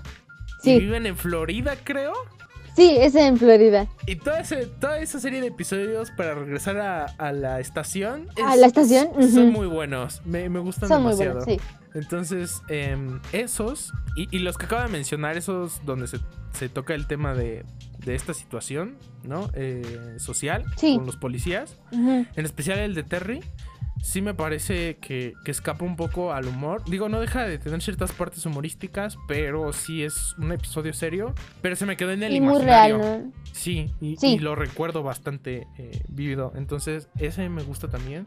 A ver, tú también háblanos un poco de tus episodios favoritos. Yo estoy seguro que los tienes ahí a la mano, bastante identificados. Sí, yo diría que de los que más me gustan son creo que se llama, supongo que el título debe ser semejante, él dijo, ella dijo, que es cuando justo es el como el debate entre cómo deberían proceder por la denuncia de acoso sexual por parte de, de una persona en, en, una oficina de justo de Wall Street, ¿no? Entonces, como se habla lo difícil para su carrera eh, profesional, sobre lo valuable de visualizar esa problemática. Se me hace un capítulo súper serio, me encanta, ¿no? Inclusive también lo que significa para la relación de Jake y Amy, por cómo, cómo discuten la propia experiencia de Amy. Y Jake en vez de minimizarlo hace un esfuerzo por entenderla, ¿no? Sí, sí, sí, sí. Es se que, me hace, se me hace muy bueno, ¿no? Es que está muy cabrón cómo te muestran, o sea, sin, sin irse a lo fatalista ni a lo super optimista, te muestran estas problemáticas que ellos mismos se enfrentan, ¿no? Que son sistemáticas, sí, ¿no? En donde son un martirio y son súper frustrantes, pero a veces no solo afectan a, al, a los agredidos, ¿no? O a los delincuentes, sino que también a ellos como policías, ¿no? Como servidores públicos. Entonces, eso, eso también a mí me gusta bastante. Y, qué buen, qué buen episodio. No, no lo recordaba, no lo tenía en mente, pero sí, también es muy bueno. Ese es muy bueno. Y otro que creo que, hablando de lo que decíamos sobre su valor y nuestra perspectiva de, en general, de los cuerpos armados como humanos, cuando Rosa le dice a sus papás que es bi y eh, su papá al final como que lo entiende y ah, lo dice, su papá es machete. y le dice bueno ajá no pero que le dice bueno pero nos vemos en mi casa para la noche de juegos eh, tal día y que le dice no yo creo que lo vamos a tener que dejar para después porque tu mamá todavía no la acepta y así como el golpazo de la realidad del rechazo que sufren las personas queer pero después la unidad de su equipo que Jake decide llevar a todos a casa de Rosa para, para hacerla sentir mejor, eso también se me hace súper bonito, ¿no? Sí. De, su relación de amistad así en general. Justo. Qué joya, sí. Sí, y, es curioso porque pues es, aunque su aunque su protagonista sea súper heterosexual, blanco así, no se siente este mal gazing o el whitewashing, ¿no? Al contrario, toda la coralidad de los demás eh, personajes son realmente parte del fuerte de, la serie. Sí, porque además creo que también se me hace muy justa la representación racial, porque este Jake es como el blanco heterosexual normal, ¿no? Este born and raised in New York, pero este Rosa y Amy son son latinas, ¿no? Y no el estereotipo del latino que podemos ver que podemos ver más en Modern Family. ¿no? Sí. Con Gloria. Que de hecho es en este caso tenemos una mexicana y una cubana. Sí. Y, luego otros blancos, que serían, por ejemplo, Gina y Charles, que son, que son américo-italianos. este también creo que es parte de su juego como personajes. Luego ya este eh, Hitchcock y Scully, otros hombres blancos, heterosexuales, pero bastante raros, que también creo Bastante que podemos. boomers. Ajá, sí, que es como O mucho hasta ahí más de- allá, ¿no? Sí, pero justo yo hablaba que también ahí vemos más como el estereotipo gastado de pues, del americano blanco. Está sí, muy, sí, sí.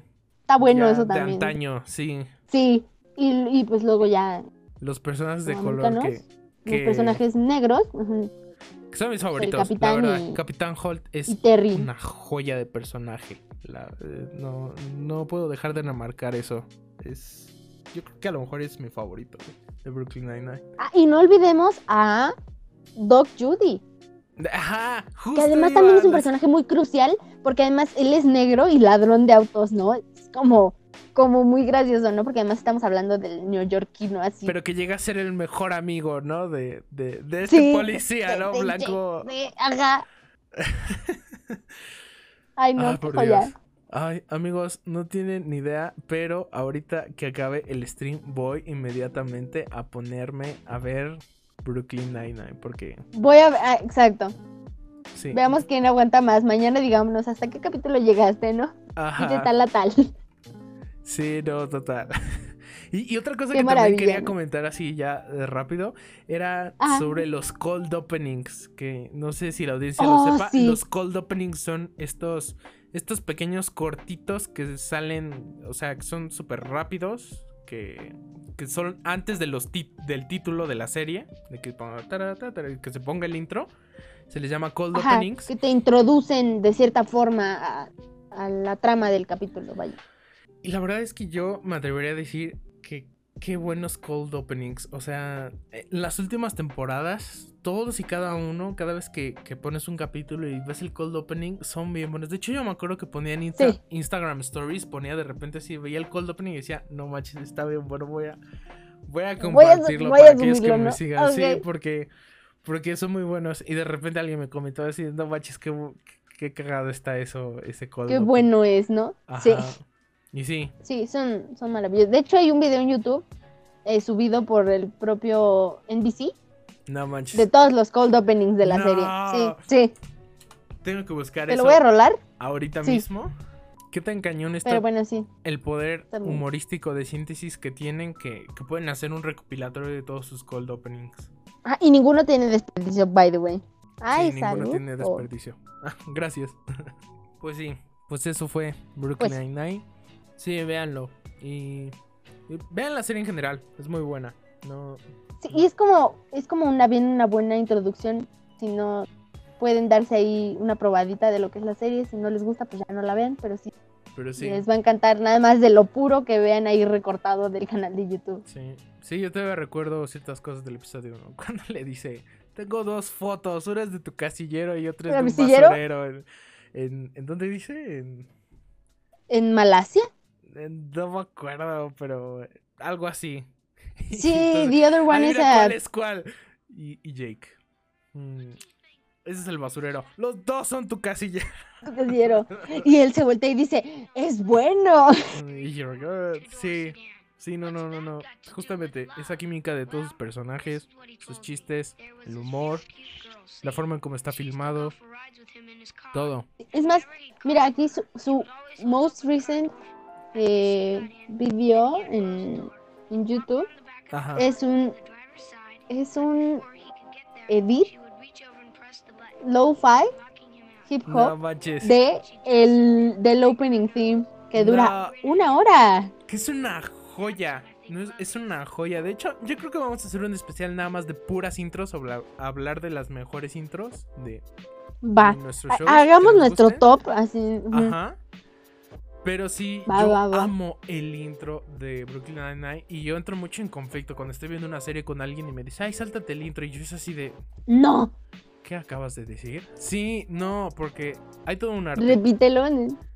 Y, Sí. y a mí me encanta eh, repetir los intros y ver los intros y, y nunca saltármelos. Entonces, Y nunca saltar. A menos solo que me sean los malos, que son porque muy también hay intros malos, pero, pero Ah, aún sí. así es parte de, ¿no? Digo, usualmente la mayoría de las series que me, que me gustan y que, que son muy buenas tienen intros muy chidos. Muy chidos. Ahí Pero que bueno, se quede para. Llevamos Para que una vayamos hora armando. 55 minutos. Oh shit. ¿Quieres ir cerrando? Es momento. Sí, es momento de ir cerrando. De ir cerrando. Pues bueno, Para... Navidad, amigos. Ah, sí, justo. Ya tocamos bastante cosas, ¿no? En un lapso Sí. muy corto de tiempo. Es que además acuérdate que los dos tenemos el factor común de que tenemos TDAH. Sí, Entonces nuestro cerebro va así. va así, a mil por hora. Sí. Sí. Arriba el TDA, amigos. Sí. Sean muy felices. Diviértanse mucho. Sí. Y luego tengan dificultades porque no pueden funcionar como la gente normal, pero Sí, porque no pueden funcionar en sociedad. Sí, Nah, porque su lapso de atención así es mínimo, pero we born se hace this lo que se puede. Sí, Sí, exacto. pero bueno, Y es genético además, ¿eh? no manches. Sí. O sea que se. Pero se sale de una generación, ¿no? Mm, según No yo, se no sabe. necesariamente. Es que todavía es como corto el estudio, pero sí ya está, ya está como 95% comprobado que es genético. Ahora ya nada más falta averiguar todo lo demás. No manches. Bueno, lo bueno es que no planeo tener hijos, pero. Exacto, por dos. Pero ya lo saben, amigos, Muy que bien. tengan TDA. Sí, ahí Cuídense, quiéranse, vivan. No los este, lávense sus a- manos. Sí, lávense las manos, usen cubrebocas. No les recomendamos salir a, a reunirse este 24 de febrero, pero 24 de febrero. 24 de diciembre. eh, no, no, no. Ay, bueno. El mensaje aquí es sean responsables. Sean responsables, cuídense, quiéranse. Este, las cosas Pórtense bien si quieren. para mejor, pero eventualmente lo estarán. Entonces, les Quédense mandamos- con ese mensaje inspiracional barato de que Sí. las cosas eventualmente estarán mejor, aunque ahorita Eventualmente. Tal vez. Recuérdenlo.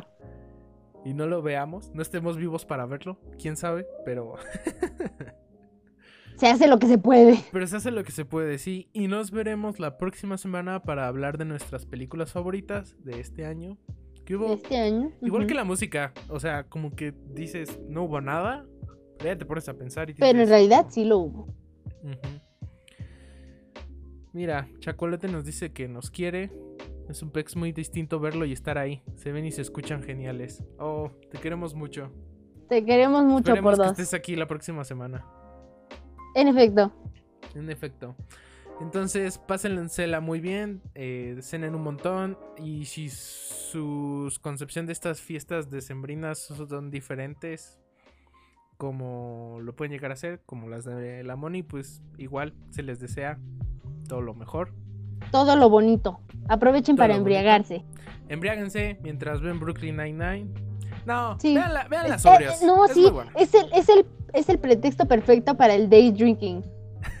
sí, puede ser. Sí. Oye, sí, de seguro busquen en Google o algo así, eh, Drinking Games con Brooklyn Nine-Nine. Seguro anda varios. Sí. Sí. de, Es más, vez- nosotros deberíamos hacerlo. Sí, hay que hacer algún día un stream viendo eh, episodios de Brooklyn Nine-Nine. Va. Aunque seamos solo tú y yo así. Sí, bebiendo en nuestras casas. pero bueno. Va, va, queda también. Anótalo, por favor. Anótalo. Sí, ya tengo aquí toda una lista eh, de, de ideas para, para streams diferentes. Pero Excelente. eso será todo por esta vez. Muchas gracias a todos los que nos vieron. Muchas gracias.